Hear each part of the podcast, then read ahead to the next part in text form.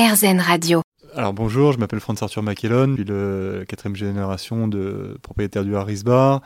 Euh, donc arrière-petit-fils de Harry McKellon, qui a marqué euh, durablement le monde du bar. Ici, donc évidemment, c'est le lieu de naissance du Bloody Mary euh, de Pete Petiot, mais c'est évidemment toute la suite, et c'est hein, là, là, vous conservez évidemment l'esprit des années 20 avec voilà, ces, ces, lumières tamisées, ce bois d'acajou, dans le sous-sol, il y a le piano-bar absolument somptueux, voilà, les, les, les, fauteuils de velours. Donc vous gardez vraiment, vous essayez vraiment de garder cet esprit des années 20, de Ernest Hemingway aussi, parce que ici c'était le bar préféré d'Ernest Hemingway. Il y, a euh, une littérature abondante euh, qui est liée à, notre établissement.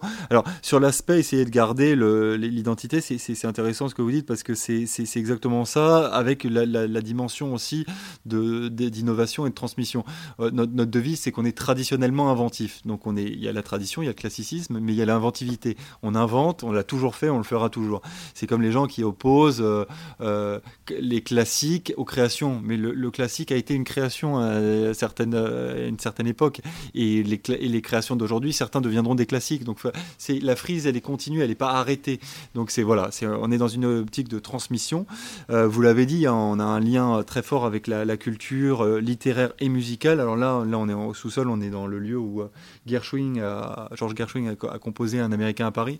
Donc en termes de, bah, pour les gens qui aiment le jazz, pour les gens qui aiment ce, ce, type de musique, c'est quand même assez important. Hemingway venait énormément euh, Jean-Paul Sartre aussi, Antoine Blondin euh, aussi, à Saint-Jean-Hiver, euh, toute cette littérature hussarde qui a été très, très liée à l'alcool, très liée au, spiritueux. Et au sport aussi, parce que d'un côté Antoine Blondin avec le Tour de France, et de l'autre Ernest Hemingway, grand boxeur amateur aussi. C'est ça, et c'est ça, et tout à fait. Et puis en boxeur, on a eu Primo Cardera, alors bon, italien, et puis un petit peu Marcel Cerdan aussi qui venait de temps en temps ici, beaucoup pour narguer Primo, hein, parce qu'il ne s'aimait pas beaucoup.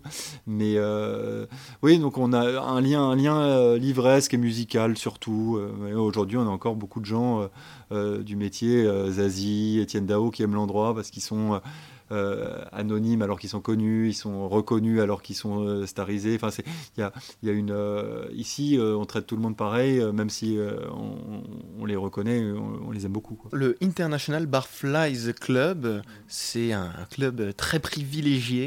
Est-ce que vous pouvez nous en dire plus sur l'histoire et, et, les membres? C'est une fraternité, c'est une society créée par mon arrière-grand-père pour pour repérer les, poivreaux élégants et intelligents, euh, euh, mais parfois un peu casse-pieds. Il leur mettait un pin, c'est devenu euh, au fil des ans quelque chose qui, était prisé.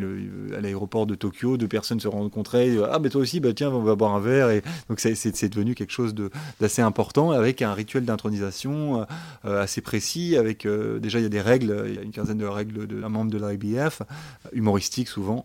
Et une fois qu'on connaît ces 15 règles et qu'on on est parrainé qu'on a un parrain et que moi, je, maintenant c'est moi qui décide, mais avant c'était euh, mon père, enfin c'est toutes les générations de propriétaires.